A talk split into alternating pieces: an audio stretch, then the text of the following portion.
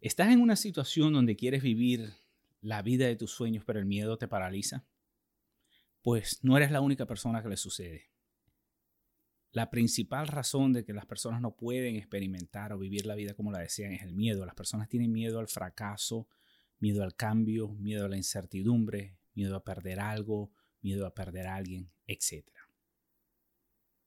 Así que en este episodio voy a hablar acerca de una técnica poderosa que si la aplica te va a ayudar a romper ese miedo de una vez por todas para que puedas vivir la vida que deseas.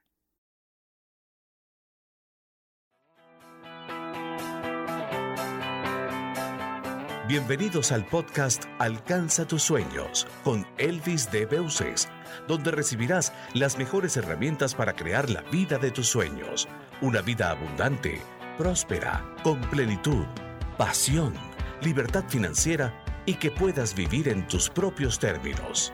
Y ahora con ustedes, Elvis de Beuces.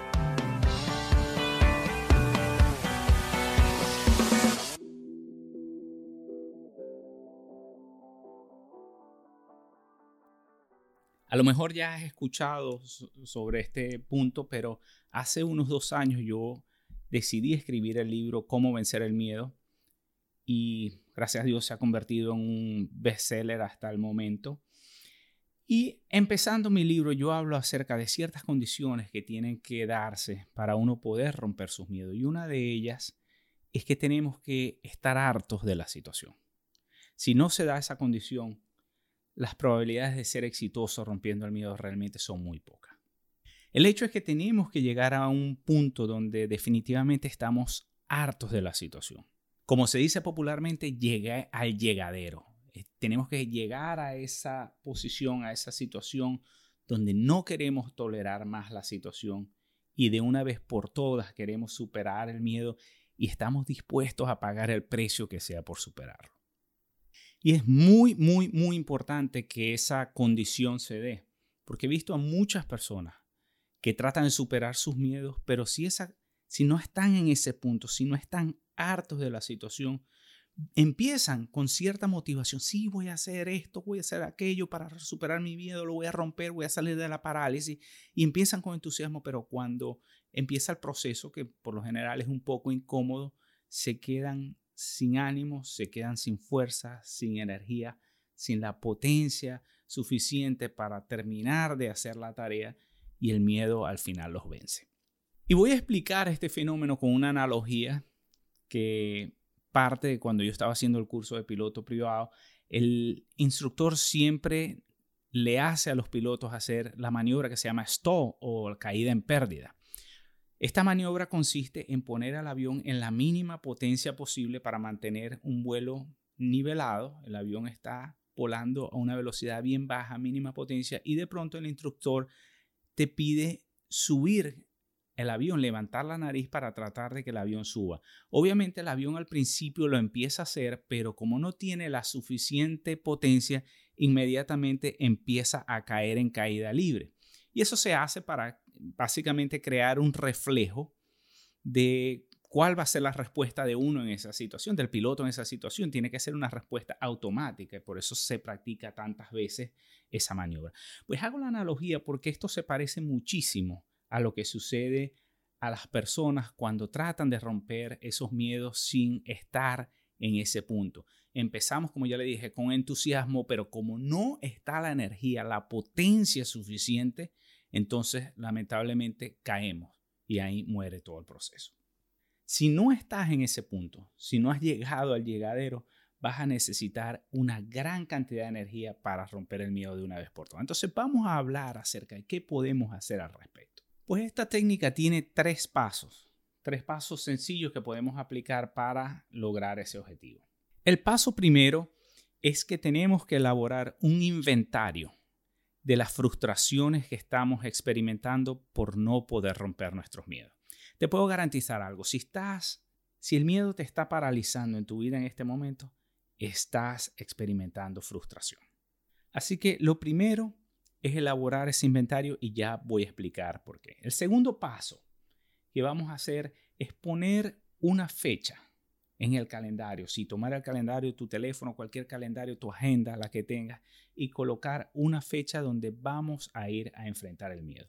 Ahora, ¿por qué es importante determinar una fecha?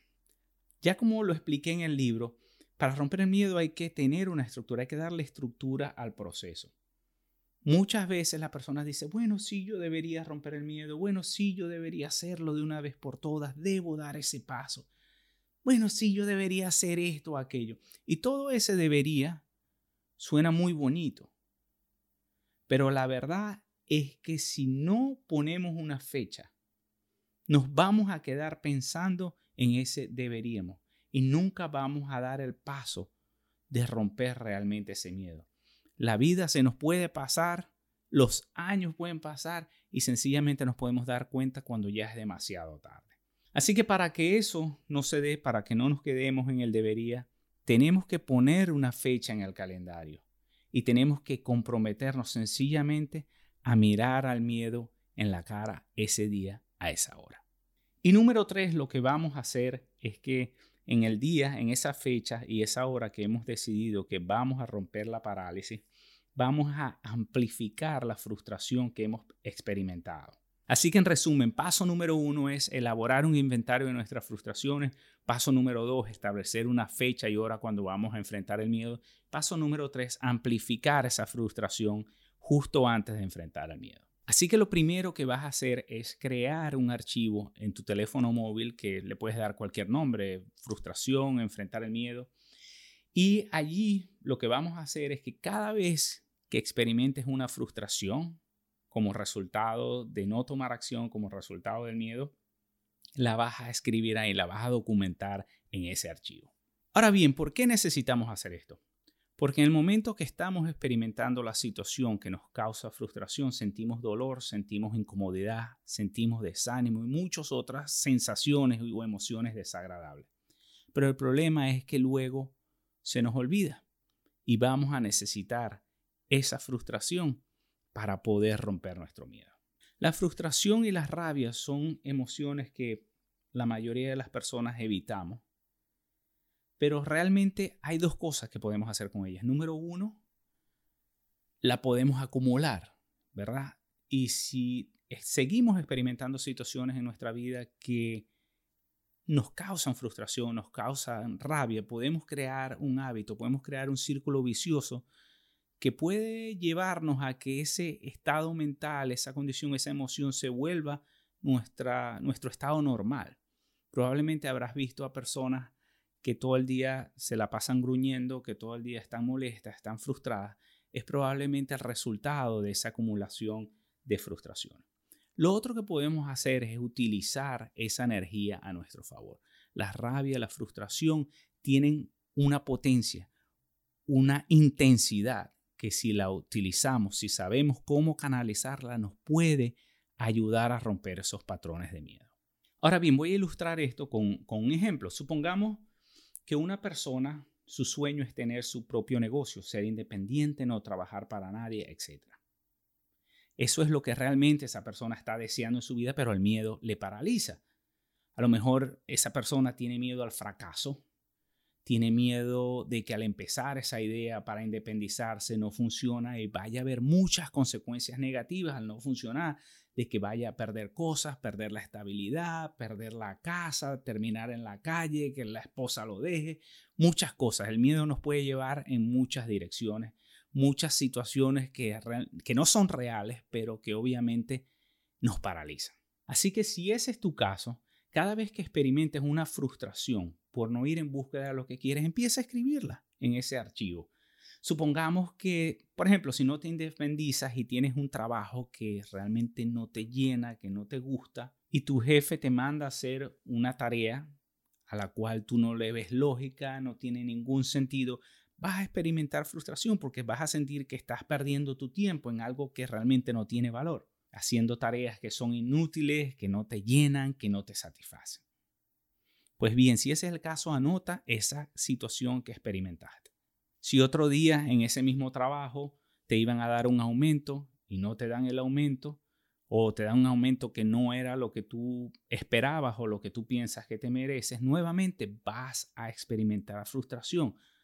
Y una vez más, agarra tu inventario, tu archivo, tu agenda, donde quiera que estés llevando el inventario y vas nuevamente a anotar esa situación. Si, por ejemplo, el fin de semana tuviste una situación familiar donde necesitabas dinero para una emergencia y no tuviste suficiente dinero porque no te pagan lo suficiente en el trabajo, estás experimentando la frustración nuevamente, ve y pon esa situación que te ocurrió en tu inventario. Mientras más cosas añadas a tu inventario, mejor te va a funcionar este ejercicio. Otro ejemplo típico de esto eh, son las personas que están en una relación que no funciona.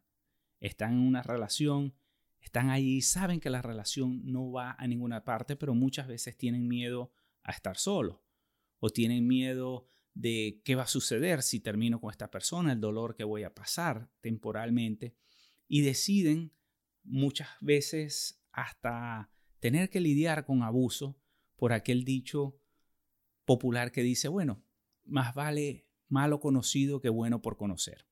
Pueden ser muchas las condiciones en nuestras vidas donde tendemos a conformarnos con menos de lo que podemos tener.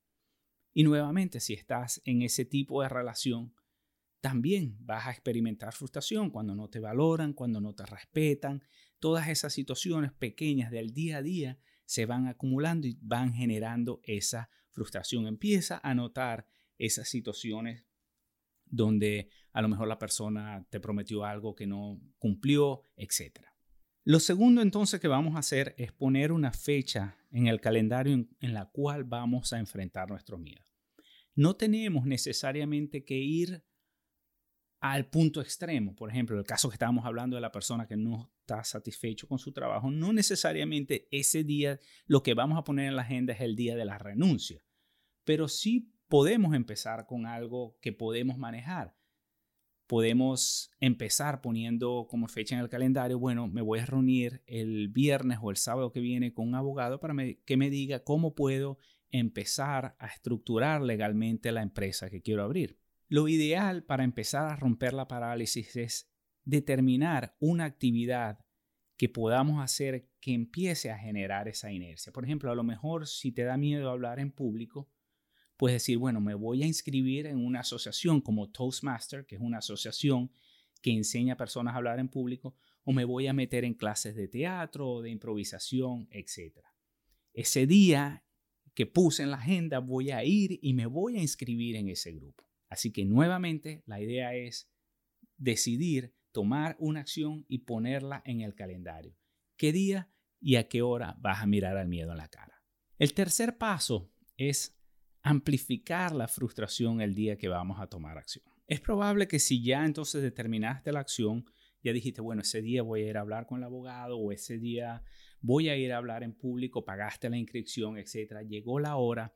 Lo que sucede generalmente es que a medida de que se acerca la fecha, de que se acerca el momento, el miedo empieza a crecer, se empieza a ser más grande, más grande y nos empieza a afectar hasta que ya cuando se acerca el momento en que tenemos que verle la cara al miedo, el miedo nos puede paralizar y entonces decimos, bueno, realmente no es tan importante esa cita con el abogado o, ah, no, realmente estoy muy cansado, no voy a ir a esa clase de improvisación. Y muchas condiciones empiezan a surgir que nos convencen de alguna manera de no tomar acción. Lo que vamos a hacer entonces el día que vamos a enfrentar el miedo es que vamos a utilizar la misma frustración que hemos estado experimentando, vamos a tomar el inventario y vamos a repasar esa lista caso por caso, cada uno. Vamos a revisar cada situación y vamos a sentir nuevamente la frustración que sentimos en cada momento. La vamos incluso a hacer más grande. En el momento que estemos sintiendo esa frustración, piensa lo que tengas que pensar. Dite a ti mismo, a ti misma, lo que te tengas que decir para aumentar ese sentimiento de frustración que estás experimentando, que estás reviviendo. Aumenta la intensidad de la frustración y trae cualquier imagen que tú necesitas traer a tu mente que te va a ayudar a incrementar ese sentimiento. En ese momento, con toda la energía de la frustración acumulada, te aseguro que vas a poder dar el paso, vas a poder enfrentar esa situación que en condiciones normales no puedes hacer. El dolor de enfrentar el miedo siempre ha estado ahí, la preocupación, siempre ha estado ahí. Pero lo que estamos haciendo con este ejercicio es que estamos creando una condición que es aún más dolorosa que la idea de enfrentar el miedo. Es decir, de alguna manera nos estamos poniendo entre la espada y la pared.